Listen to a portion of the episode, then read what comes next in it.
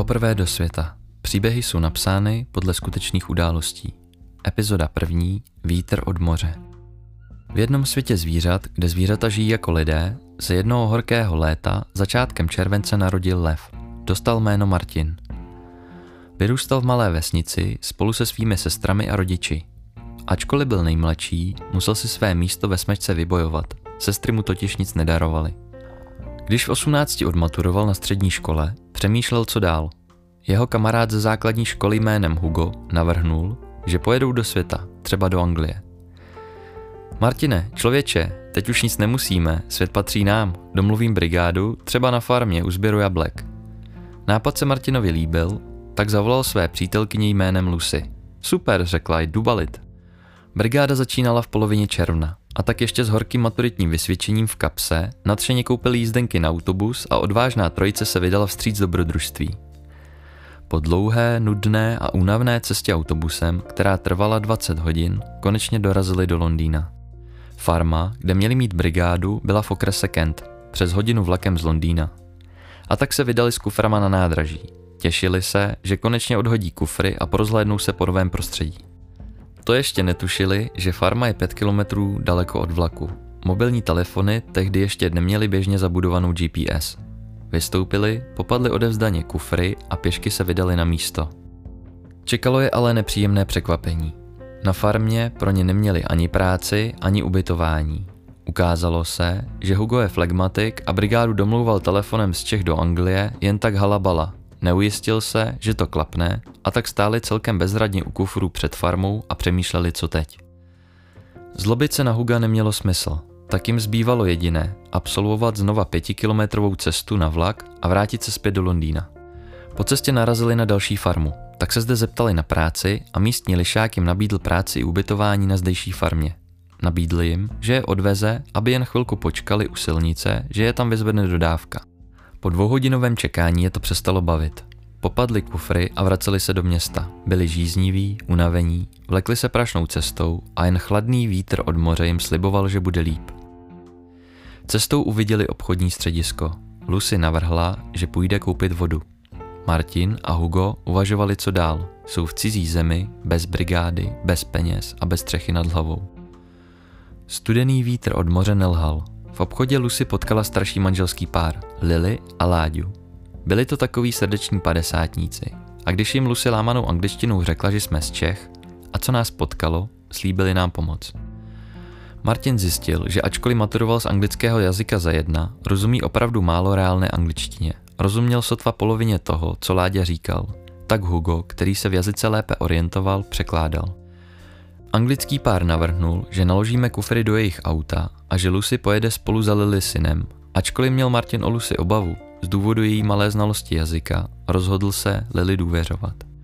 Láďa klukům svěřil, že je také Čech, že jeho otec z Čech pocházel a tak přece nenechá české studenty na ulici a bez pomoci. Tak se Láďa, Martin a Hugo vydali pěšky do centra města, ale naštěstí už bez kufru. Večer se všichni kamarádi, včetně starších přátel, sešli v hospodě. Zvědavě ochutnávali místní pivo. Mělo podivný šmak, jako kdyby do obyčejného piva kdo si přimíchal vodku a gumové medvídky. Bylo jim jasné, že je večer, nemají práci ani střechu nad hlavou, ale pro tuto chvíli se nechali unášet hospodskou atmosférou, ve víře, že chladný vítr opravdu přinesl naději i řešení. U popíjení se domlouvali, co dál. Hugo překládal to, čemu Martin a Lucy nerozuměli, ačkoliv také moc dobře anglicky neuměl. Z rozhovoru pochopili, že Láďa by je rád ubytoval ve svém domě, jenže ten je teď v rekonstrukci a on bydlí u Lily. Přes jazykovou bariéru se nakonec jaksi domluvili. Dopili pivko a naskládali se s kuframa do auta. A protože nebylo velké, sám Láďa ležel na kufrech. Jeho obětavost studenty mile překvapila. Nevěděli, kam jedou, ale byli příliš unavení na to, aby je odradila nějaká obava o chvíle příští. Vyjeli do noci. Lily řídila. Cesta skončila v malé vesnici u domku. Láďa studenty požádal, ať počkají u auta a on s Lily vešli. Bylo slyšet hluk jako při stěhování.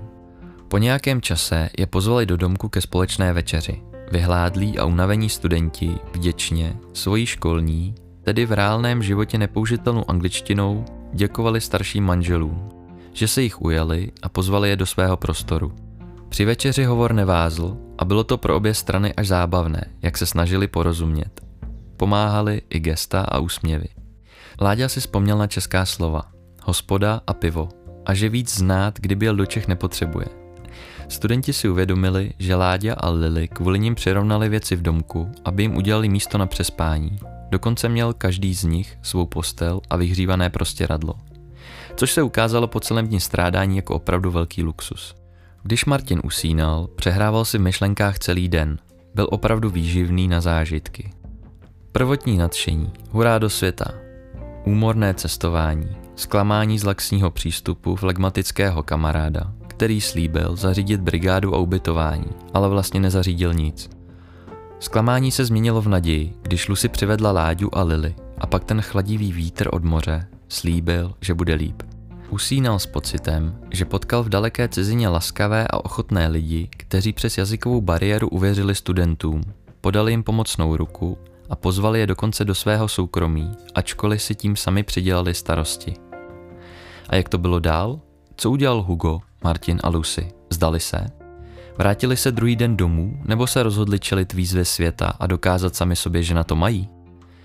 Pokud se ti vyprávění líbí a chceš mě nějak podpořit, tak mě moc potěší, když ohodnotíš tento kanál a zajdeš na stránky chlapvchalupě.cz a dáš mi odběr na Spotify, Instagramu, TikToku a nebo na YouTube. Sdílím tam svůj proces opravy 200 let staré roubenky své pomocí, transformace života a přesunu z města do přírody. Těším se a děkuji.